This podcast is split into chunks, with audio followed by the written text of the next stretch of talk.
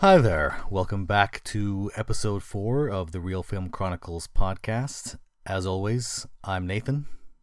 And I'm Brian. And we're here to talk about uh, movies um, and our love thereof.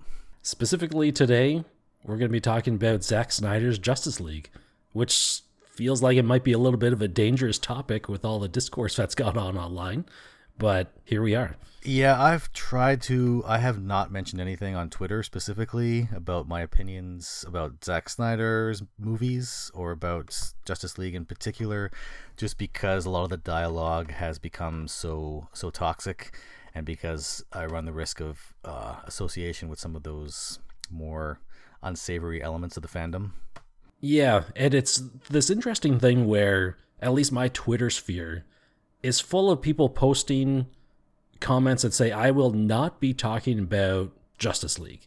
Please do not message me about it. There'll be no post about it. I assume this person it will go watch it, but people are choosing silence rather than going on and exposing themselves to essentially disagreement of opinion leads to a lot of bad things. Specifically, there's a sect of this fan base which has been cyberbullying and harassing and, and whatnot, which is just really not cool. And this is the problem I think with a lot of fan bases when they get to a certain certain size or certain call it cultural saturation maybe thinking also of, of star wars i tend to stay away from star wars dialogue online now too just because and i think it's the case with the Zack snyder fan base and the um, star wars fan base where it's a, a very small percentage of the fans but they're also very vocal and they're very toxic and they get into very kind of bullying behavior.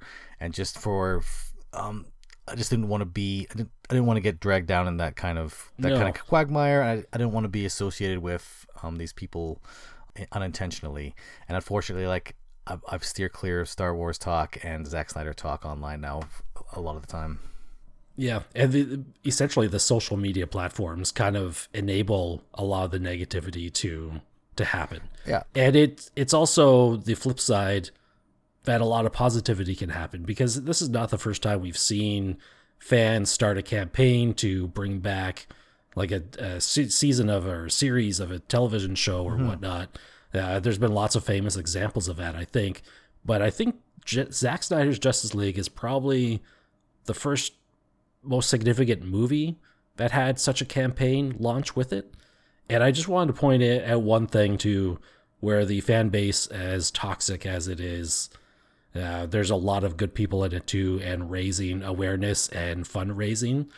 Uh, in this case, for suicide prevention, uh, which was just a really nice thing to have happen out of this. Absolutely. I know we talked about the negatives of social media and the negatives of fandom, but there are this is the problem that a small group of people kind of taint the larger fandom and and taint the public public perceptions of that fandom, but they're I think mm-hmm. by and large the DC EU fans, the DC extended universe movie fans, and the Zack Snyder fans and Star Wars fans, I think by and large they're good, decent people who just love this content and, and love these movies and, and, and love the TV shows.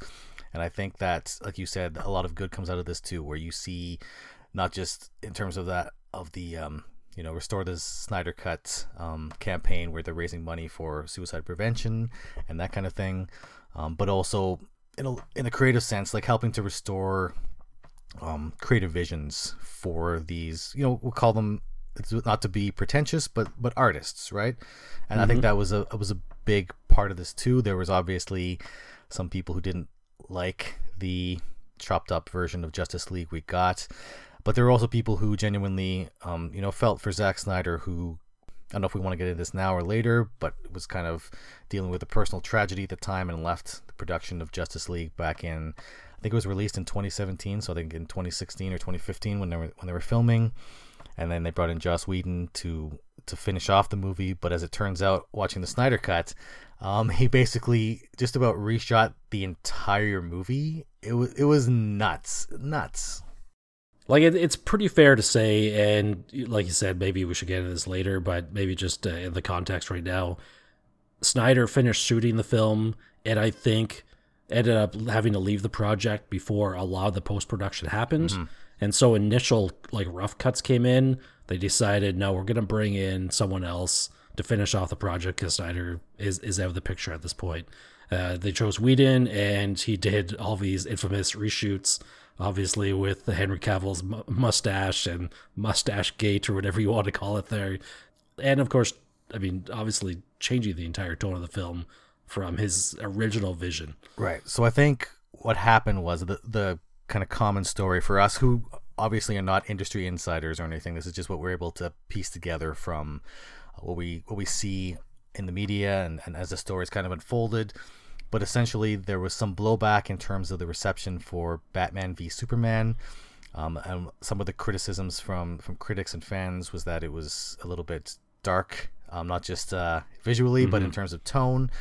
And then when Zack Snyder um, left and they and he had his kind of rough assembly cut there, and I think the studio executives again motivated mostly by it was obviously by money, but they were really thinking about how can we lighten this tone, how can we make this more profitable, and they looked at, of course, the MCU, the Marvel Cinematic Universe, and they turned to um, Joss Whedon, who helmed, of course, the first two Avengers flicks, Avengers and then Avengers: Age of Ultron, which we know were hugely successful as the mm-hmm, as the yeah. as as he was making those films, the MCU was really coming into its own, and so they turned specifically to, to Joss Whedon.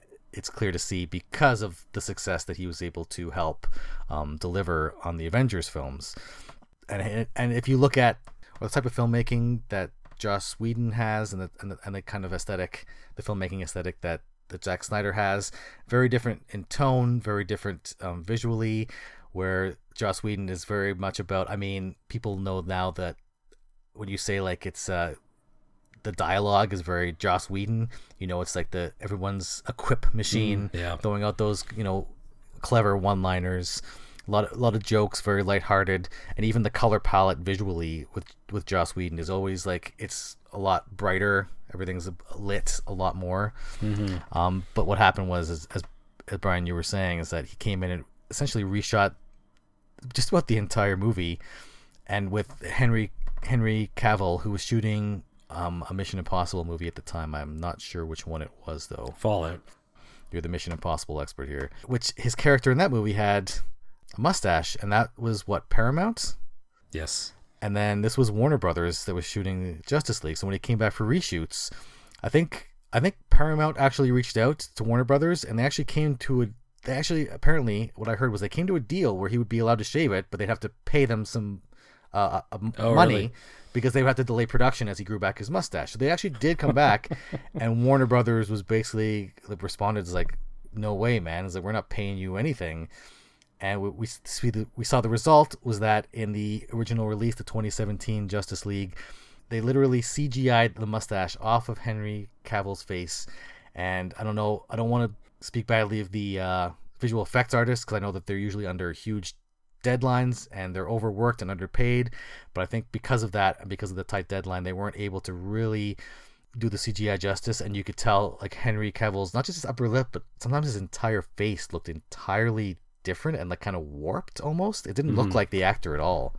It was definitely a situation where the visual effects were poor and like you said not necessarily because of the the artist's uh, skill level but it's it always comes down to how much time they're given to do the job and doing something like that looked like it was a pretty involved process that they just did not have the time to do and, and basically the special effects suffered for that it was one of those movies. I think the last time really felt like this was watching The Dark Knight Rises, where I just like I thought about this movie for days afterwards.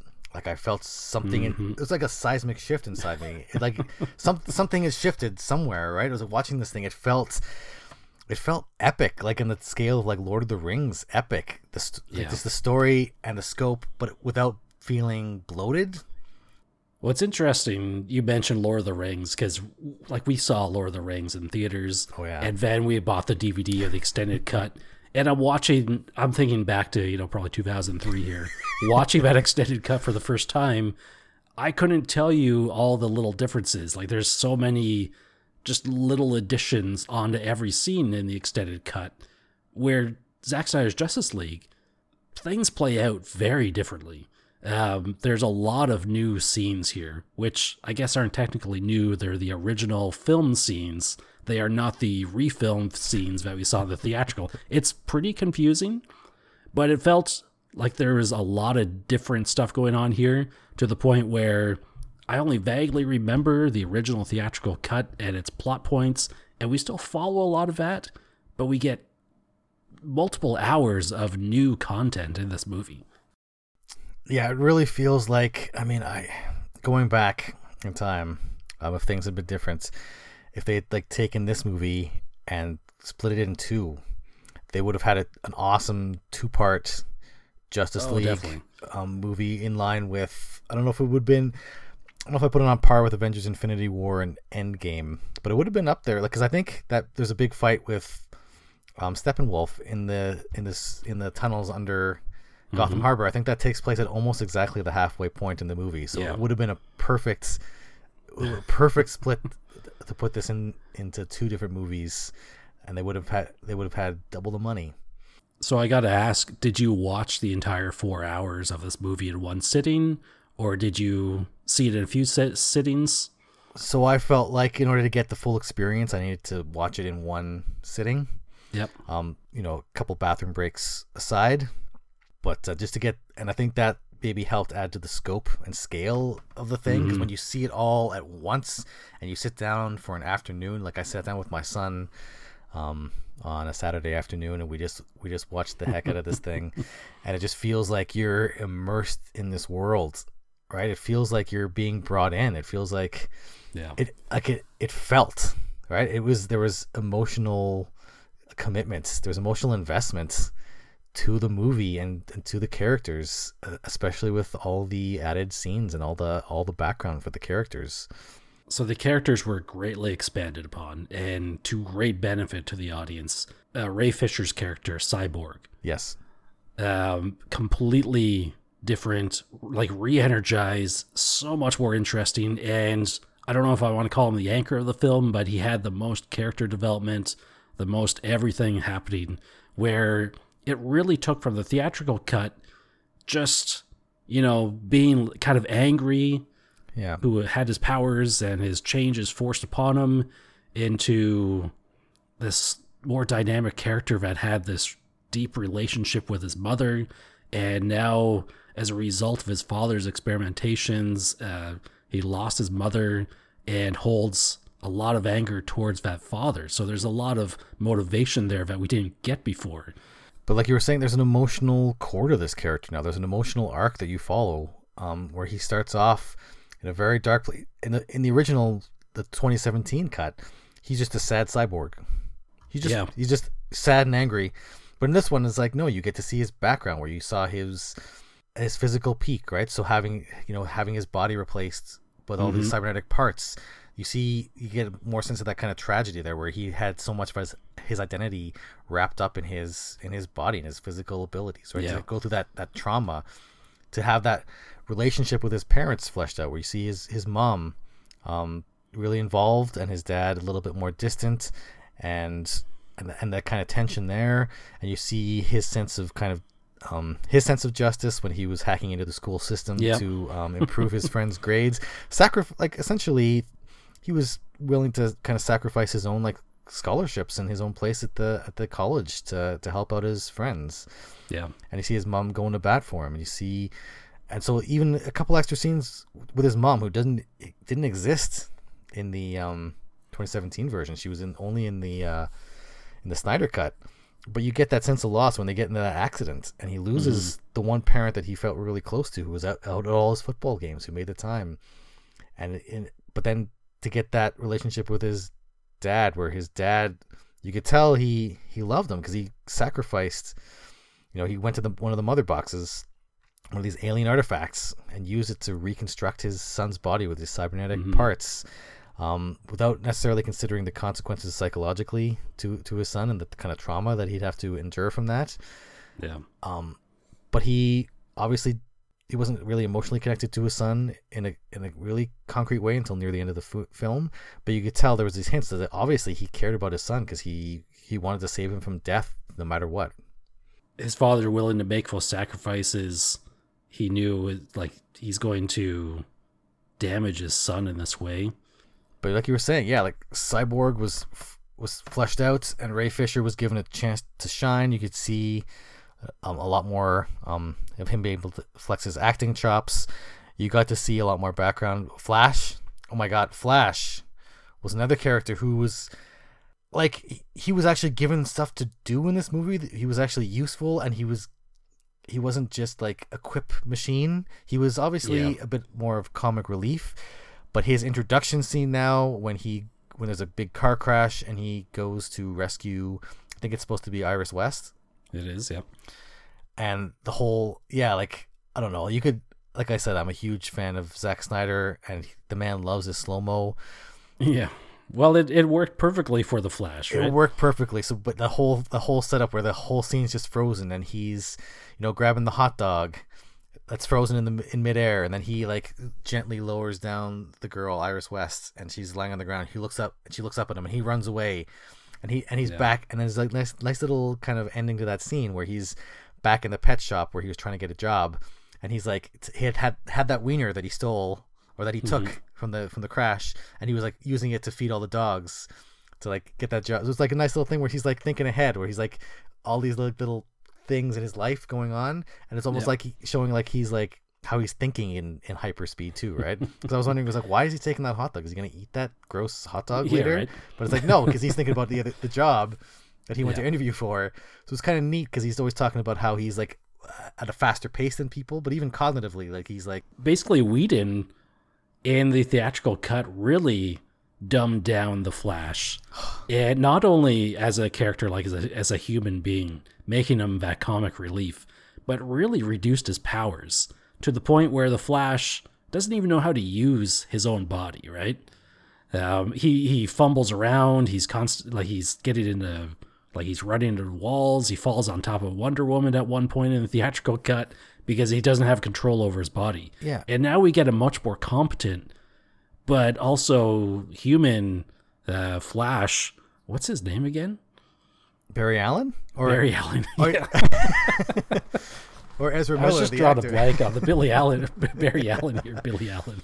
but no, like in the Snyder cuts, he's actually he like it's I like there's a balance where he a couple times like he stumbles and falls because he's like he's a kid and he's get, learning the ropes, but he's also he's essential to the plan at the end of how they're gonna beat the bad guy and and yeah. when that plan goes sideways, he's literally the guy who saves the day. Like Flash is is it was turned in the original 2017 release, the Justice League. He's reduced in that final fight to going and saving a single family in that truck he pushes a truck. He pushes a truck, and now he's literally he literally saved the entire world. And it was done very well because the scene where they charge the mother box as it's falling into the bio liquid with Superman's body in it, or whatever happened there, it plays out very similarly. But there's this one little added touch where Barry is traveling along so fast and you see the mother box like it touches the liquid and it's like oh man i think we might be too late but i've seen the theatrical cut. I know he's not too late but this is playing out differently. Well he goes so fast he starts reversing time. The mother box rises back up and then he touches it. And i'm thinking wow that was pretty slick. And it pays off literally like an hour and a half later where he's saving the entire thing and obviously spoilers uh, throughout all this stuff here oh, yeah. but basically, um, again, we see things are not going well. Things are about to fail. Well, I love how. So what happens is, so the the, the plot is kind of generally the same in terms of. So there's this bad guy, um, Steppenwolf. He comes down from outer space and he's looking for these three artifacts called mother boxes, which, when they're combined together, they create the unity and what that does is it's a creative slash destructive force that can be used to that um, Steppenwolf and his boss um, Darkseid used to um, conquer planets and recreate them in the image mm-hmm. of I think Darkseid's home planet, which is this apocalyptic hellscape like lava and and, and kind of very very hell like. But essentially, what happens is Steppen, Steppenwolf eventually in the movie, both versions of the movie, but in the Snyder cut, he gets the mother boxes and they're gonna and they're in the process of combining to form that unity, which is essentially going to destroy our planet. And so Superman is resurrected at that point. He shows up at the end. Um, he beats the living heck out of Steppenwolf, but it's too late because Cyborg's trying to separate mm-hmm. the mother boxes, and he fails. And like even so, even Superman coming back, yeah, coming and he and he and Superman fails, and the Flash is out there because he's he's running around in circles trying to build up speed, because again he's going to use his charge to help, yeah, quote unquote push um, Cyborg kind of into the mother boxes to interface with them. But he like he gets shot at, he falls down. He's waiting for it. He gets I think he gets hit in the leg, so he's waiting for his because because of his increased metabolism, he heals faster. Mm-hmm. So that wound in his leg heals, but not in time, and he starts off. And that, like you said, we had that hint earlier, just a hint that when he approaches the speed of light, that strange things start to happen with time. And you so you get that sense that he's actually tried to do this before, right? That he's tested out his mm-hmm. powers, but at that end scene, he runs so fast that he starts reversing time, and it's just literally just a couple of moments. So he's not going back hours or days. It's literally just a, literally just a couple of seconds, but that's all that's needed. And yeah. the the visuals for that shot were so amazing. Where like the the land, the ground was actually reforming under his feet. Yeah. As he oh. was running, as he traveled back in time. Like you could see Superman and Cyborg literally reassembling from their skeletons outward as time yeah. went backwards, just those few couple seconds. But Flash gets in there and he manages to to touch Cyborg and give him that charge or that push he needs to get into the mother box and yep. save the day. But literally, Flash is the one who's able to like all of them working together. But now Flash has this huge part where he is instrumental in saving the day. Such a change from the 2017 version where he does has nothing to do, yeah. and this one he's literally he helps save the planet. We would like they would have lost without him. Like it's it's incredible what they did. Like every member was important in that final battle. Yeah, and in the theatrical cut, the Flash really wasn't that important. He didn't do. He wasn't involved in the battle at all. He was literally just and he. They told him to go out and save people, and he saved one family.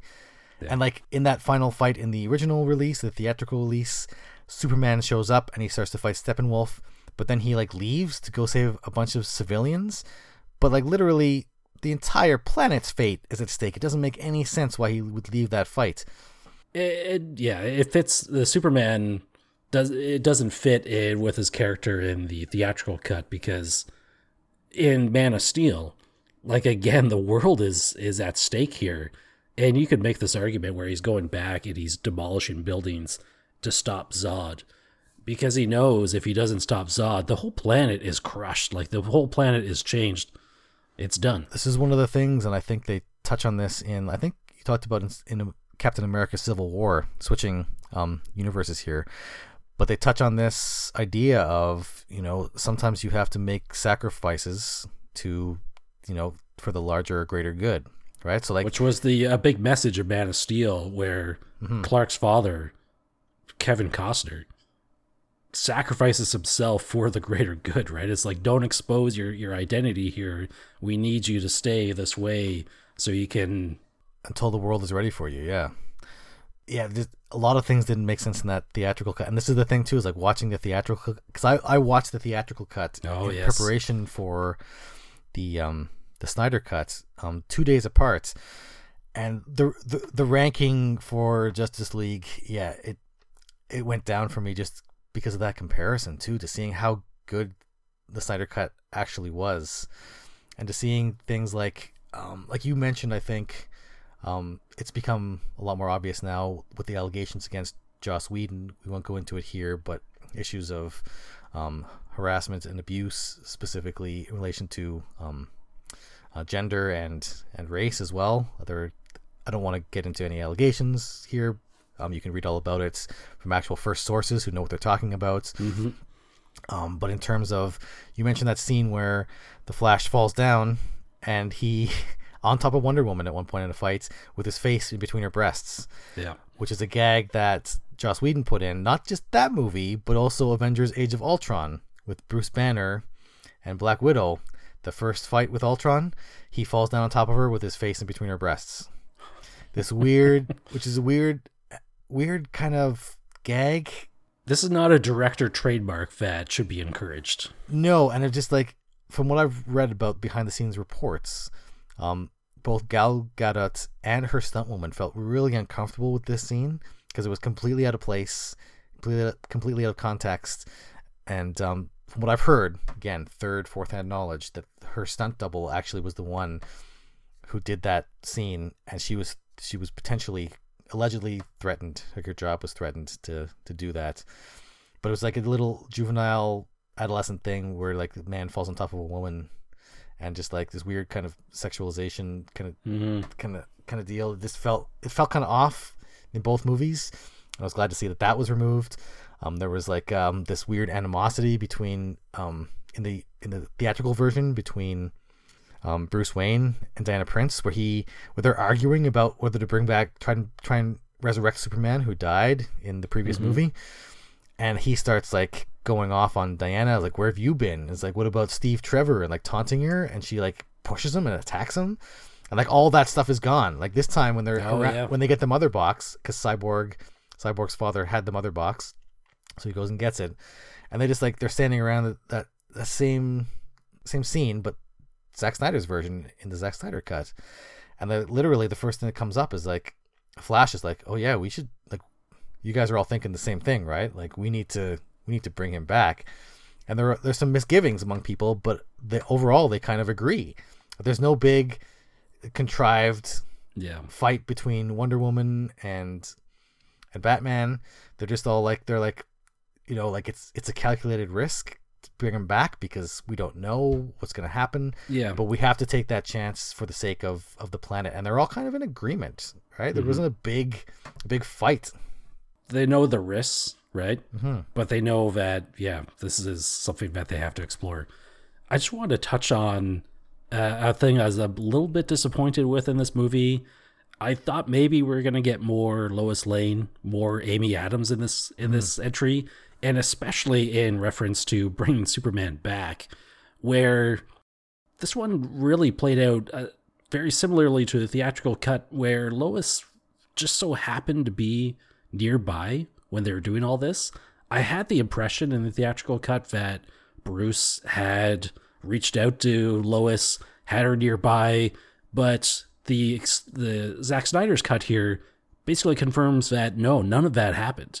That it no one reached out to Lois, oh, and yeah. she was just literally walking down the street.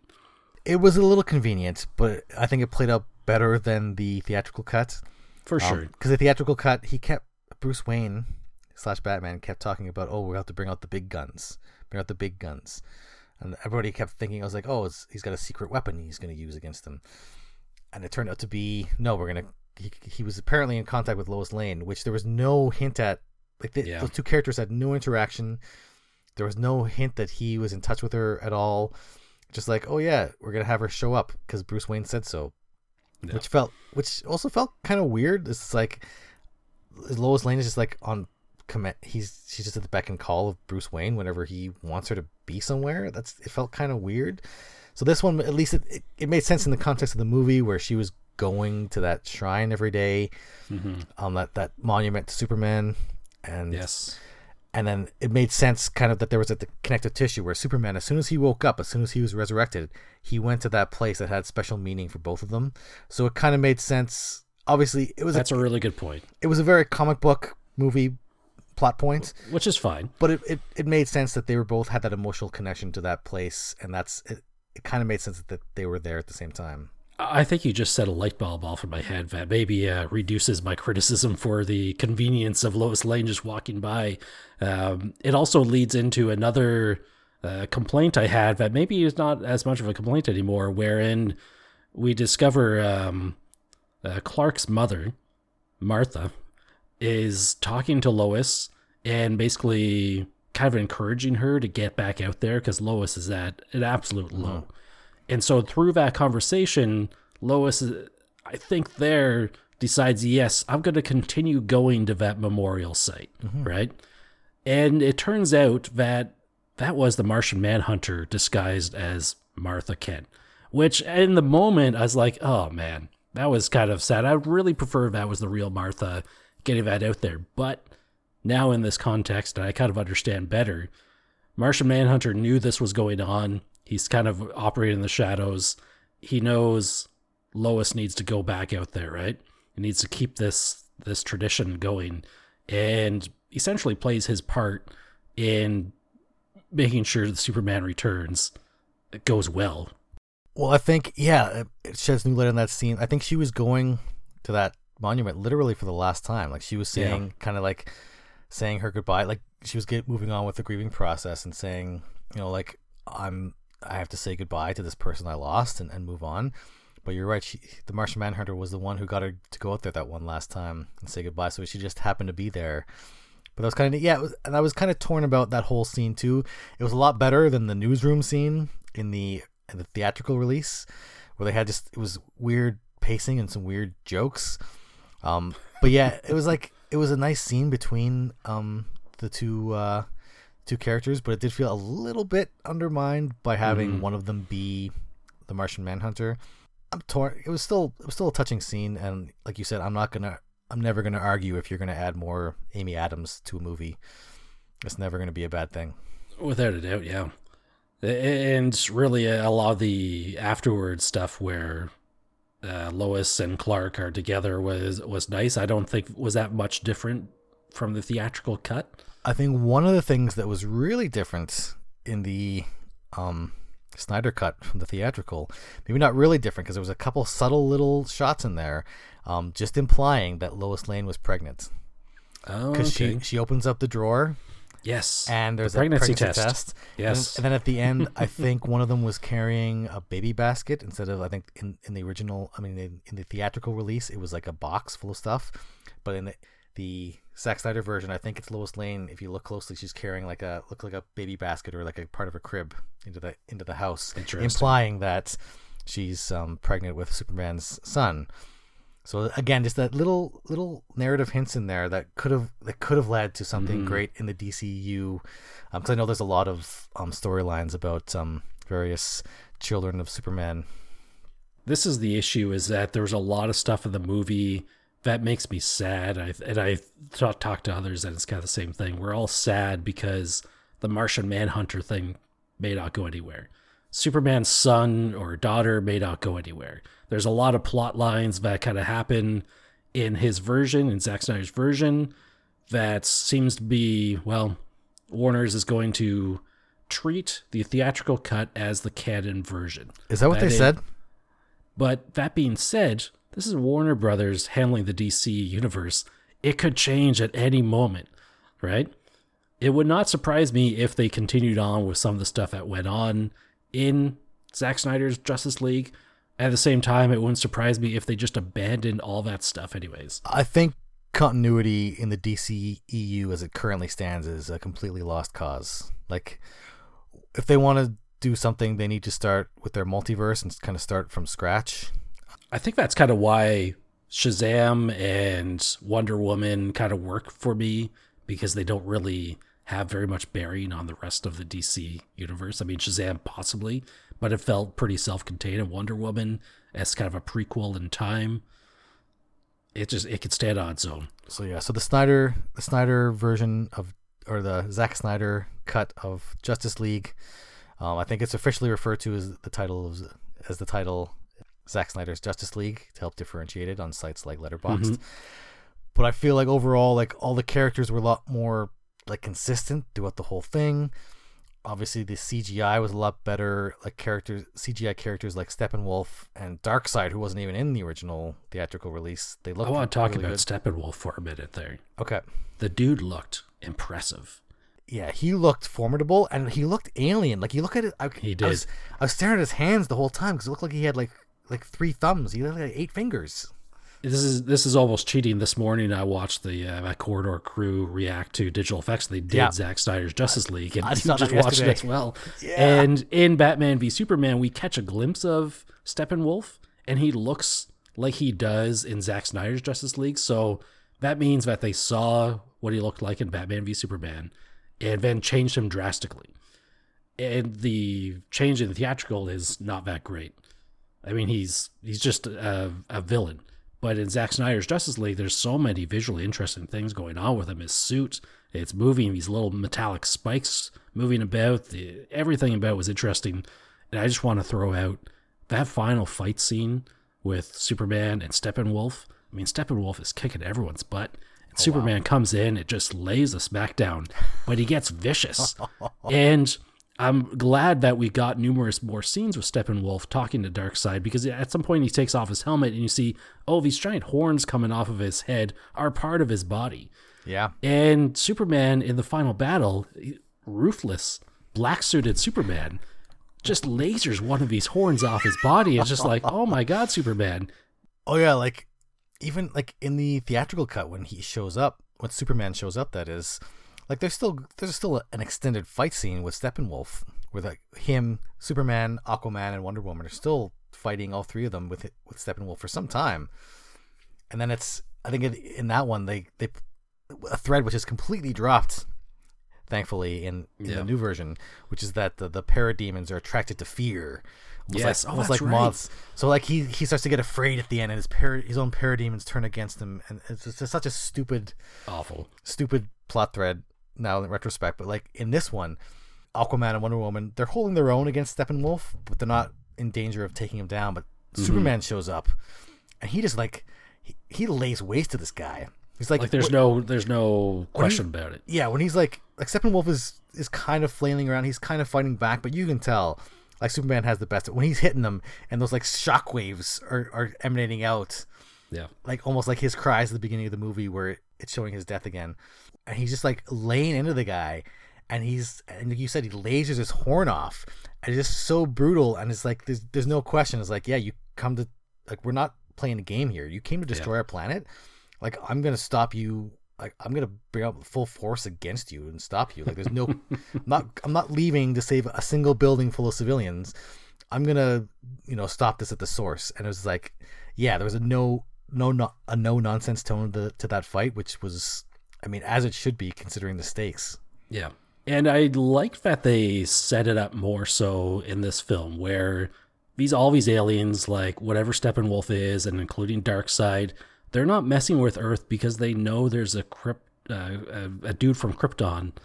What what, are, what am I supposed to call him? A kryptonite? No, Kryptonian? a Kryptonius. Yes, they know there's a dude. They know there's a Kryptonian on Earth, and they're not going to mess with Earth while that's going on, right? And we actually get treated to a pretty fancy battle scene that takes place thousands and thousands of years in the past. Uh, when they tried to take over Earth at one point, uh, Darkseid shows up, and there's a whole bunch of uh, ancient gods. You know, I think you literally have Zeus on the battlefield. Uh, you have Wonder Woman's mother on there as well. Uh, you've got all these Amazonians. You've got the uh, the Aquaman folks, Atlanteans. Atlanteans. Yes, also, thank you. in a nice nod to Wonder Woman, they actually have Ares, who was the bad guy in Wonder Woman, and he's actually fighting alongside everybody uh, at Yeah. that time. It's which is neat. wild. Yeah. It's a really like it's a visual feast, and there's lots of little, I think, fun Easter eggs in there, including the Green Lantern who gets his hand completely chopped off, um, which, which is fine. But uh, they, all these alien races are afraid of Green Lanterns, and they're afraid of Kryptonians. And then moving backwards in time here to the very beginning of the film, I like that Batman v Superman just goes right into Justice League here. The Justice League picks up at Superman's death, and you know he just lets out the mightiest yell that the Earth has ever seen. You know it resonates throughout the entire world. It's what wakes up the mother boxes in the first place, but also kind of notifies everyone else that the Kryptonian is dead. And that means Steppenwolf, you know, paying attention to all this, he comes down and he's like, Great, no Kryptonian in my way? Fantastic let's do this. And they have a fighting chance. And when it you know go towards the end the kryptonians back. Oh man we are cooked you know? I just love seeing that power. Yeah, like, and that's the whole thing too. The narrative structure of the whole movie changed. I think in the theatrical release, it starts off with that weird video from the kids of um, oh jeez yeah of that terribly CGI'd Henry Cavill as Superman interviewing for their for their podcast. A bunch of bunch of geeks.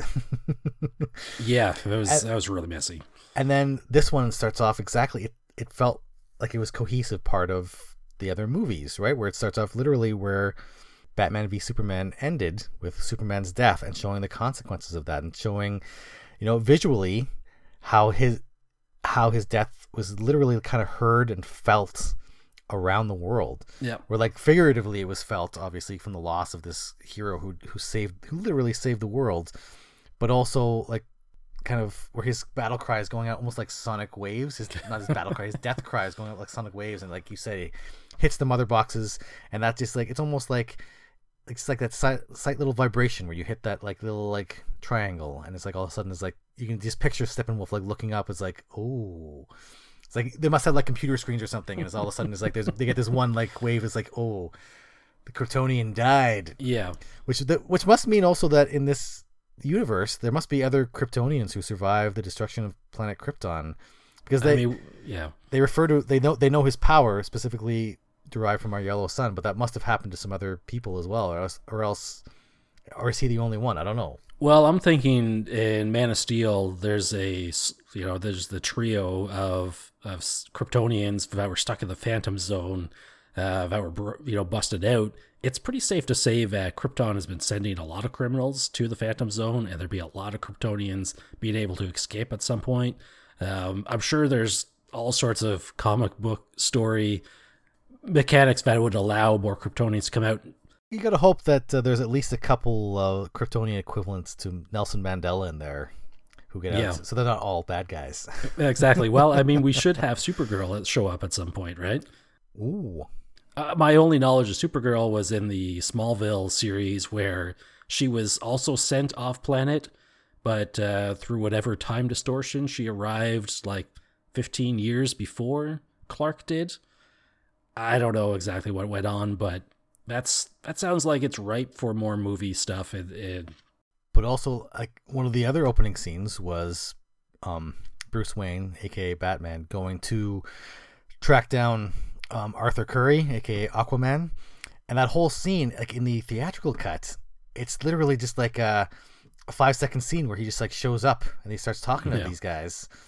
But like in the Zack Snyder cut, you get that. This is where I talk about like that that epic feeling where you where he's traveling across these mountains and you get these beautiful shots, beautiful wide shots of like this beautiful landscape, these mountains and this rugged terrain where you get the sense that Bruce Wayne had to travel a long way and it was really difficult to get there. And I think somebody at one point when he meets with the villagers as he's tracking down Aquaman, somebody even you know mentions is like one of the villagers speaks up and says like how the heck did this guy get across the mountains? Like because he said he came across the mountains and people are like that's impossible. You can't survive that. Like nobody can Yeah. cross those mountains. And just like just the, like little like little nods to that it's like that's why he's batman right? Like batman is uh, still awesome.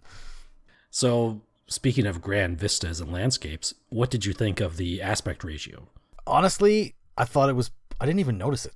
When I, when I started watching it and got in got into it but one thing i will say is um, after watching like you said i think we both watched the corridor crew um, visual Yeah. Effects breakdown of um, the snyder cut and and one of the their guests there i can't remember his name i apologize he does the i think his podcast is like dungeons and daddies i think where he has like a dungeons and dragons themed podcast Yep. um, but he mentions that one of the things he doesn't like about the widescreen aspect ratio, which is kind of what we think of as the, the default aspect ratio now, is that Mm-hmm. for superhero movies, like they don't really fill the frame, and it feels like it doesn't feel like they're as grand or as, as big a figure as they could be. But when you have that kind of more four to three or kind of more standard letterbox frame, like the superheroes, they fill the frame. They feel larger than life, right? They feel more accurate because that portrait style is the is the comic book layout. yeah. Comic books are more vertical than they are horizontal, and so we have 70 plus years of heroes in that format. So when you throw it into the 4 by 3 aspect ratio here to it actually utilize that extra height, uh, you- you're a- almost better better able to emulate those panels and really give those characters room to breathe.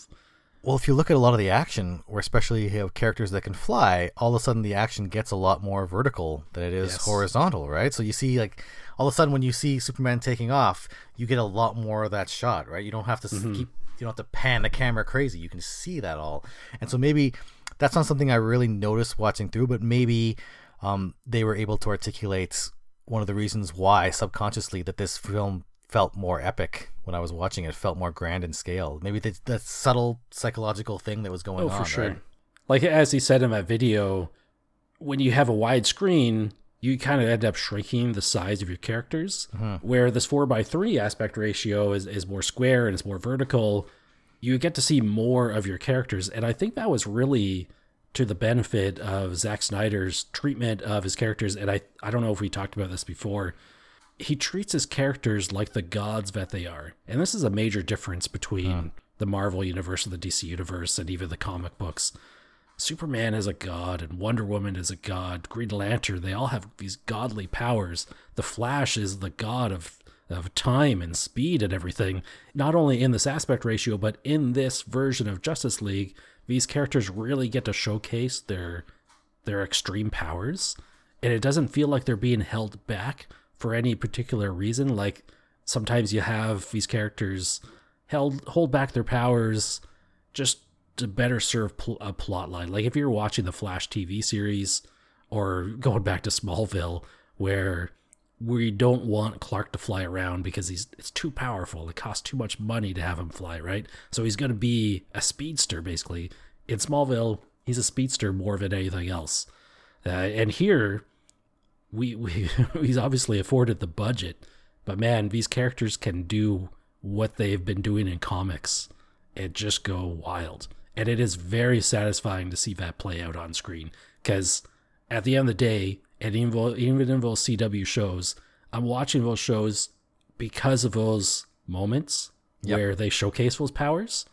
And now we have a full movie where they're showcasing those powers without compromise.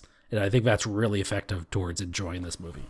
I think this too speaks to the power of the medium, right? Where in in a TV show, it still feels small, even though you have like TV shows now like Flash and Supergirl, where you can tell like some of the special effects in the Flash TV show. I've been watching it with my son. Mm-hmm. Like there's some like top tier like special effects in some of those shows. They Sometimes do it's a a, good job with what they got. yeah, sometimes it's a little wonky, obviously TV budget, but some of those some of those special effects they would have felt right at home in like uh, movies 20 years ago, right? Like they would have blown them out of the water. But something still feels off with those characters. Like in, in a movie, when you have that specific kind of style of filmmaking and you have that budget, but you get that real sense of epicness, that real epic Yeah. sense of these characters that you just can't get in a TV show, I think Mhm. um, Justice League really captured that sense of scale. Um, it was a lot. It was incredibly, way more coherent than the theatrical release in terms of not just visual style, and visual aesthetic, but in terms of the narrative, in terms of things just like making sense narratively, and you can see Mm, why because yep. it was chopped up to that extent. The characters all behave. There's a they're they're all consistent in terms of their behavior, in terms of their arcs that they go through. Um, obviously, you have Wonder Woman and Batman and Superman. Obviously, had their their own movies before this one to build them up a little bit to give them a bit more backstory. But even like we were saying, like Aquaman, we haven't talked a whole lot about, but he he was given good character, give good backstory, good motivation. They Um, expanded on him a little bit, and I thought it was pretty appropriate. It's one of those things too where, sorry to interrupt, we're in this weird situation where we know all about Aquaman now because this movie came out Yeah. between the theatrical and this cut. So it's like, how much more do we need to delve into this, and how much do they pander to that in this cut? Like when it, when Snyder is putting together this cut of the film, he knows everyone has seen Aquaman. So what does he do with Aquaman? Does that change his approach to Aquaman here? And I don't really feel like he compromised that much. yeah, Will, Willem Dafoe shows up in this. Uh, is it Mera? Is the Mera, yeah, oh yeah, Amber her, her fight scene. So yeah, all the other stuff going on with Amber Heard, obviously, is I think she's out of the DCU right now. yeah? but like her fight scene with with Steppenwolf under the water when she starts like Oh, sucking the water and the blood out of him, showing her true extent of her power. Again, shows hey these characters have real power, and yeah, they would do something crazy like that. Like they're not messing around. So like overall, I think hundred percent of Zack Snyder's Justice League was better than the 2017 theatrical release. It was just a better movie in every way. Very Um, much, yeah. The only I had a couple s- small nitpicks for Zack Snyder's. Justice League. So, uh, mostly in the epilogue chapter, it was broken up, I think, into seven chapters, six or seven. I, I It was seven chapters. Yeah. seven chapters. Um, so the epilogue, there was a, I think it suffered a little bit from Return of the King syndrome, yeah. um, where they had nice epilogues for the main characters there, where you had like I think, um, Cyborg finally listens to the tape that his father left him, hmm and Aquaman goes back to the ocean, and um, I can't remember what happens with with the others, but they it shows kind of like a nice little closures. Like they're going, oh yeah, like Batman and Superman are back on the farm. Like Batman got their house back for them. Um, nice little closing, and then there's a couple other scenes that really felt like they should have been like mid credit scenes or end credit scenes. There's three scenes that really felt like they were kind of tacked on, and some of them were filmed after the fact when when Zack Snyder was redoing or restoring his initial initial version. So there's one with Deathstroke, aka what is it, uh, Slade Wilson. Yep. Um, he he learns from Lex Luthor, who's escaped from prison, that um, Batman's real name is Bruce Wayne. That's a whole little scene, kind of Easter egg nuggets setting up what was originally going to be solo Batman movie with Ben Affleck's Batman fighting Deathstroke, which is not going to happen now. There's a second scene, another nightmare scene where it's um, Bruce Wayne having this dream about a, a, a terrible future where Darkseid has taken over Earth and Superman has turned evil because of the death of Lois Lane, which is hinted at why Lois Lane is so important, just to kind of help kind of keep Superman in check. And that feels like it's kind of it's a, it's a mid credits or end credits stinger For teaser, sure. right? And then there's a, a final one, which was you can really tell was shot after the fact because Ben Affleck, he he's obviously not as bulky as he was when he was playing Batman, but he wakes up from his nightmare dream, and this figure fall comes down from the sky. And at first I thought it was, oh, this is Superman. They're gonna have like a little kind of connection about like you know, thank you for bringing me back kind of thing A little bro moment. But it was turned out to be Martian Manhunter, Yeah. and they had this like weird little exposition scene or kind of meeting scene, which really felt like it would be like a mid credits scene setting up a future Justice League Part Two movie. hmm Uh, those three scenes really felt kind of they were neat little Easter eggs, but they felt like they should have been like these They are were mid fine. they were mid credit scenes. Everything up to that point, great, and then those three scenes kind of It it uh, hundred percent. I I'll tell you, I was rolling my eyes during those scenes. I they hundred percent belonged in a post credits or mid credits, like you said. Uh, they are some of the only scenes where he shot new footage, and like Ben Affleck and Jared Leto in in a scene together were never actually in the same room performing that scene. okay. Is it that was it was all just kind of pieced together afterwards. You know what? Now that you say that, I'm not sure if that's confirmed. That's just what I've seen online okay? Because I heard that online, but I wasn't sure. I didn't want to. because they never share the frame together. Okay, but they don't. Yeah, that's the thing. Is like people. I, I went back after the fact and it's like, okay, you're. They don't share the frame really, but that doesn't necessarily mean that they weren't. Yeah. together. I don't know. Like it's entirely possible. Basically, Demevo scenes felt a little self indulgent, and Yeah, I don't know. At that point at the time, uh, I could have had the movie end 20 minutes earlier than it did without those epilogue, and would have been just as happy with the film. Uh, at the end, those those scenes don't really take away from my enjoyment of the film. no. But if I'm rewatching the movie, there's a chance I might just skip the epilogue. Is that sacrilegious to say? I might skip those portions of the epilogue because there's a couple scenes in there with the with the Justice League kind of doing their thing, and it shows them going off, like Aqu- Aquaman's going off to film his Aquaman movie, and all the other, and, and Wonder Woman's going off to film her her sequel movie, um, and and Bruce Wayne's going off to retire from the DCU. But like that stuff is okay, but it's those those three extra scenes that really felt like, because like the rest of the movie, I love how like the shot he he really like Zack Snyder really allows time to he like lingers on on these shots right Mhm. he gives it gives these shots the time to breathe and that contributes to the epicness as well where it felt almost luxurious like the shots felt luxurious watching Yeah. them where it's like they were stretched out and there's long beautiful shots of these of these amazing landscapes or this or these or these people doing these amazing things and those ones i think yeah those last three scenes kind of felt a little bit I don't want to say self indulgent, but they felt kind of you could feel they felt tacked on, right? They felt extraneous, maybe, which is why I felt like if you move those scenes, honestly, if you move those scenes into the into the credits at the end of the credits, no problem at all, right? That's that's fine. Like end it after your your heroes like say the day and then they go their own separate yeah. ways, but ready to be called on again to Bruce's round table in his his in his mansion, which is opening back up again. Like little thing, little things like that, where it's yeah, which it was nice. in the theatrical cut as well, but like in the movie itself, in the new one too, it's showing like where he had kind of abandoned his his family home because of all the memories and, be, and just showing his disconnection from humanity. So going back to that place and it's like yeah. I have like it's like he's found a new family. He's refound his humanity. So little touches like that. Well, for him, for Bruce, his arc is over the course of two movies. Yeah, because you could really watch Batman v Superman and this one back to back and have essentially a six or six and a half hour yeah. film that is one coherent piece. Yeah, uh, it, it slides perfectly together. And for Bruce's character, it's almost important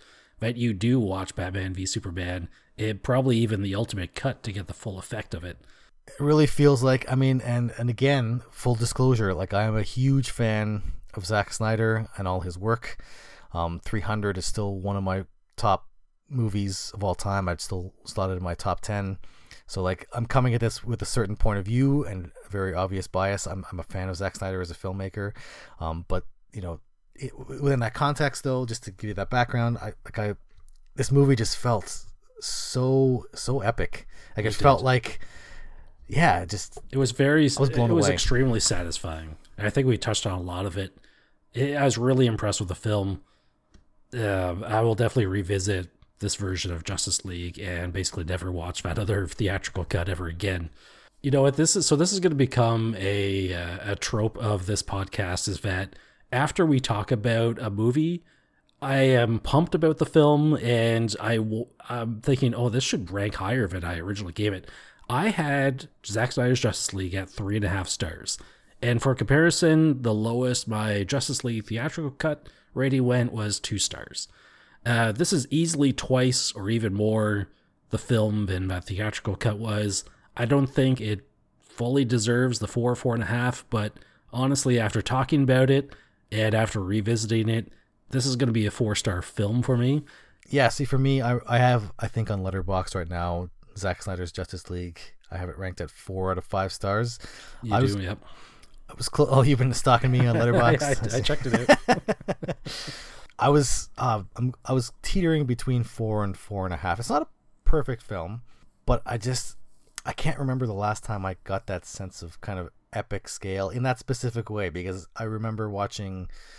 Remember, it wasn't that long ago, but I watched Tenet for the first time, and like. Christopher Nolan knows how to he knows how to make a film. He knows how to give that sense of scale and that sense of epicness. I know I've said the word epic like a million times in this in this episode, but like there's that one kind of there's different kinds of that sense of scale where for me Zack Snyder's Justice League felt more on the scale of like Lord of the Rings where like you had that like epic epic journey and like the landscape was epic. The heroes were larger than life. Mm-hmm. everything felt like you had that emotional connection to everything. It felt like the world building was in place where all the dialogue and the narrative it felt like you were on this grand adventure with these characters. Yeah. uh, just a, a few stumbles. Like i think people were saying people were making this point online too where even though i liked how some of these shots were like lingering and very luxurious and like just like like give you time to like take in what was happening. Um, I think he could have trimmed this down to like maybe three and a half hours, just well, taking out easily, yeah. taking out like little bits here and there, and I think it would have been like obviously those three scenes at the end, put them with the end credits, but like it's like I like how how luxurious the shots felt, but I think just like I think he could have tightened up a little bit more. But this is just me as a layperson, as a fan yeah. of film who's never edited a, a, film before, just giving my kind of general thoughts oh, as, for sure. as a moviegoer, right? So like, like I'm watching the movie and I'm thinking, oh, this, you know, these four seconds could be cut here or there. I'm not really going into that much detail, but I'm sure yeah. there's lots of little moments that could be trimmed down. Not trim, but like tightened, tightened. Yeah, I, I, I still want like I'm still thinking like I've still got burned in my brain like when Batman slash Bruce Wayne is crossing those mountains, and it's just like just that feeling of, of, of scale there. I was like, I don't want that cut down a whole lot. Yeah. Right, just like a few seconds in a couple scenes here and there, and you you'd save a, a bit of time, and you could, yeah, I don't know, I don't know, I wouldn't obviously, it's fine the way it's perfectly fine, not not fine. That's not a ringing endorsement. It's great. It's great the way it, it is. great. Yeah. Uh, it's interesting you brought up Christopher Nolan, and I'm thinking, what other directors than Zack Snyder and Christopher Nolan working with Warner Brothers does the studio give so much control over? Because this is unprecedented in the movie industry, isn't it? Where to give you some financial numbers here, and these oh are probably God. not entirely confirmed. Uh, the theatrical cut of Justice League grossed about $600 million worldwide and was deemed a disappointment. It was expected this was going to be a billion dollar film. Initially, Warner's was giving Zack Snyder about 20 to 30 million dollars for him to make his cut of the film, and that quickly ballooned up to about 70 million dollars at last report. And you think, okay, that's 70 million dollars with pre-existing footage. He only filmed about 3 or 4 minutes worth of footage for this movie.